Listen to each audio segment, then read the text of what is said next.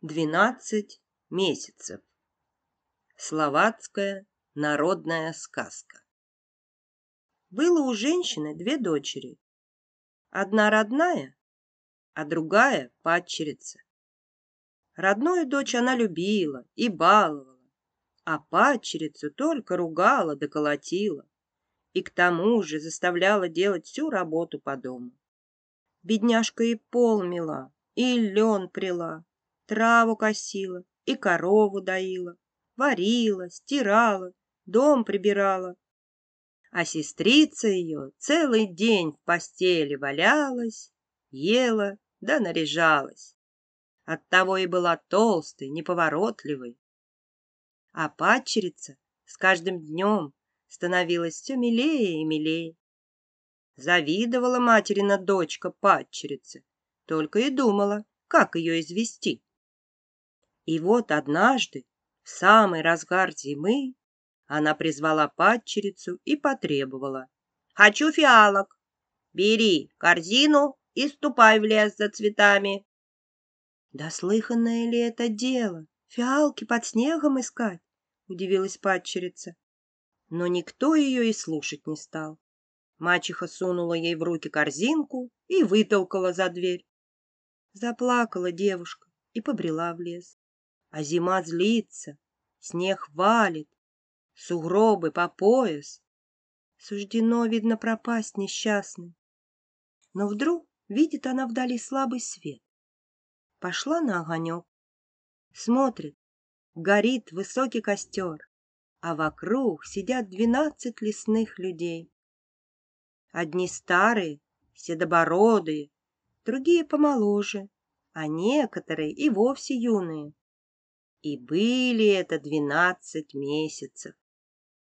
Самый старший, январь, сидел с посохом в руке. Его было время. «Дяденьки», — попросила девушка, — «пустите костру погреться». Подвинулись они, а январь спросил. «Зачем в лес пожаловала?» Девушка залилась слезами и все им рассказала. Нахмурился январь, повернулся к молодому месяцу и протянул ему свой посох.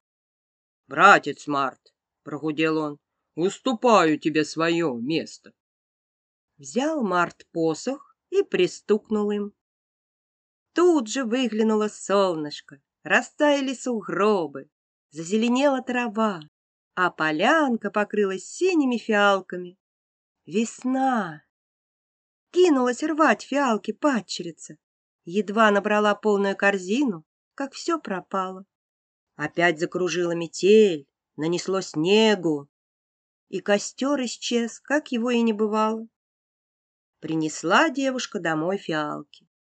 Мачеха и ее дочка так и ахнули, стали расспрашивать. Что? Как? Да откуда фиалки? Падчерица и говорит в лесу, на полянке. День прошел, другой, а у толстой сестрицы новая затея. Желает она свежих ягод среди зимы. «Где же я вам ягод соберу?» — удивляется падчерица. «А на той полянке, где фиалки растут», — захихикала толстуха. Мачеха, ни слова не говоря, сунула падчерице в руки корзинку и вытолкала за дверь. Брела по морозному лесу девушка и не надеялась снова увидеть костер и братьев месяцев. Англять светится огонек. Вышла падчерица к костру, а январь ее и спрашивает. «Опять за цветами пришла? Только дважды такого не случается». «Нет», — отвечает девушка, — «теперь Сестрица требует ягод свежих, лесных. Пожалел бедняжку седобородый январь, кликнул своего юного братца. «Бери мой посох, июнь!» — сказал он. Ударил о землю посохом июнь, и наступило лето. Распустились цветы, а среди густой травы олели ягоды земляники.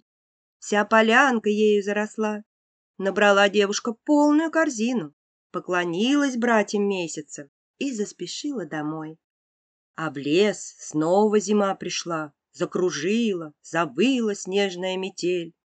Как увидела ее сестрица ягоды, так и зашлась от злости. «Где?» — спрашивает. «Набрала земляники!» «На лесной полянке», — ответила падчерица. «Тогда иди туда снова и принеси мне румяных яблочек». Не стала возражать бедняжка-падчерица, а взяла корзинку и отправилась в лес. А зима пуще прежнего расходилась. Снег глаза заметает, ветер ледяной дыхание схватывает, ноги в сугробах по колено утопают. Но вот мелькнул сквозь метель призывный огонек.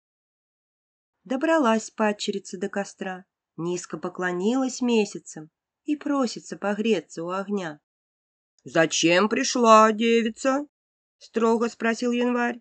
— Вздумалась моей сестрице румяных яблочек отведать, — вздохнула падчерица. — Не наберу, домой меня не пустят, замерзну в лесу. Покачал головой январь и молвил. — Братец сентябрь, бери мой посох. Малый срок даю тебе править. Взмахнул посохом сентябрь, и пропал снег. Стоят деревья в золотой листве, туман по земле стелется, а на полянке яблоня стоит, увешанная осенними румяными яблочками. Натрясла девушка яблок полную корзину, низко-низко поклонилась месяцам. Не успела оглянуться, а зима снова в свои права вступила. Снег так и валит, еле добралась до дома. Едва увидели мачеха и ее дочка яблоки. Вдвоем набросились на падчерицу. Где, мол, она яблоки нашла? На лесной полянке, отвечала девушка. Тут уж не выдержали они. Накинули шубейки и побежали в лес разыскивать ту волшебную полянку. В самой чаще увидели огонек и припустили туда. «Зачем пришли?» — насупился январь. «Хотим цветов, ягод, яблочек румяных, да побыстрей, а то больно холодно здесь!» — закричала дочка. «Всего сразу никто еще не получал», — сказал январь. «Не перечь нам, старик!» — грубо прикрикнула на него мачеха. «Не то худо тебе будет!» Ничего не ответил январь. Ударил он посохом о землю, и такая метель закружила, так завьюжила, что сразу скрылось все из глаз. Ни братьев месяцев, ни костра. Заметались злая мачеха и ее дочь, никак не найдут дороги домой.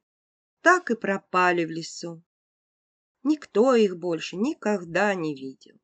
А падчерица, добрая девушка, стала жить одна.